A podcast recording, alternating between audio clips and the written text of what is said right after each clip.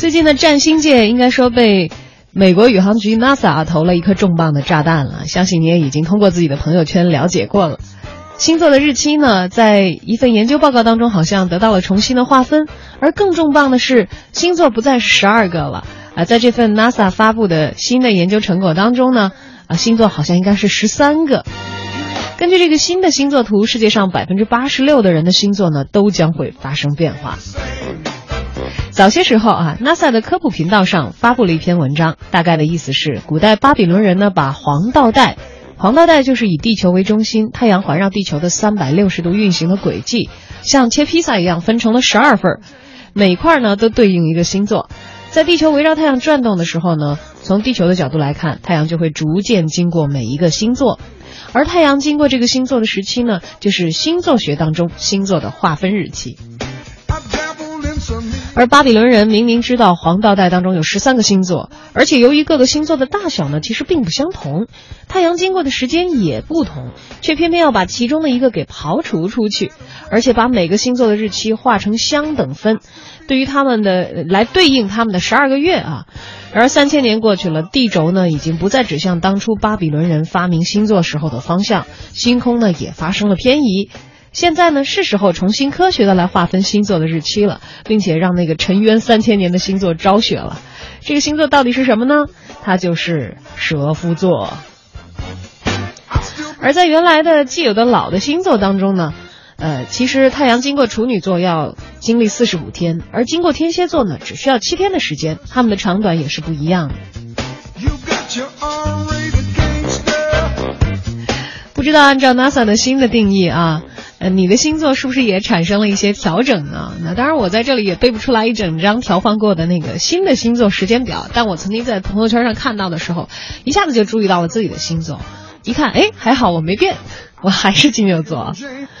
我的朋友也有人在我的朋友圈底下评论说，嗯，一倔到底，怎么都改不了。不知道您看了新的星座图和各个星座对应的这个年月有什么感想呢？我们看到有这个射手座表态哈，说这么多年来我们战队一直排在最末尾，老天有眼啊！现在我终于可以排第一了。而处女座呢则感慨说：“让你们天天黑我，现在我的队伍壮大了。因为经过处女座的时间有十四十五天，也就是说处女座的人数肯定会因为这个日期调整而增多啊。如果你遵循这个新的法则的话，而天蝎呢，啊，则好像是显得比较惨，不知道招了谁惹了谁，只有七天的时间是属于天蝎座的区域。”而这个研究报告发布出来之后啊，新的这个星座划分也引起了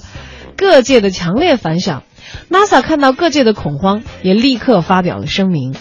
他们说了，说我们 NASA 是研究天文的，我们不是搞占星研究的，而且是他们的官方发言人出来回应哦，说这个我们是搞天文学的研究，而这个占星呢是人类文化历史的遗留，这个跟科学呢不是一回事，大家不用恐慌。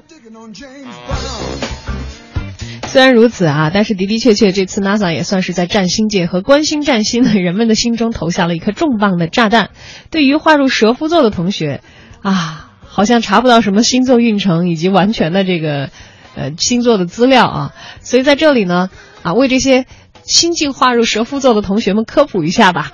蛇夫座呢是唯一能够联系到真实存在的人的星座。这个人的名字呢叫伊姆胡台普。英文的拼法呢是 I M H O T E P，Imhotep。他呢生活在公元前二十七世纪的埃及。伊姆胡台普在很多领域都有伟大的成就，尤其是医学方面。那么希腊的神话当中呢，阿斯克勒比俄斯还有太阳神阿波罗的儿子啊，拿着阿斯克勒比俄斯之杖。呃，这个杖长什么形形状呢？好像上头是有那个蛇的那个杖啊。以蛇蜕皮来重生，呃，象征医术的高明。那么这个神呢，这个神一样的人吧，应该是这么说啊，到处救死扶伤。最初的原型就是这位伊姆胡台普啦，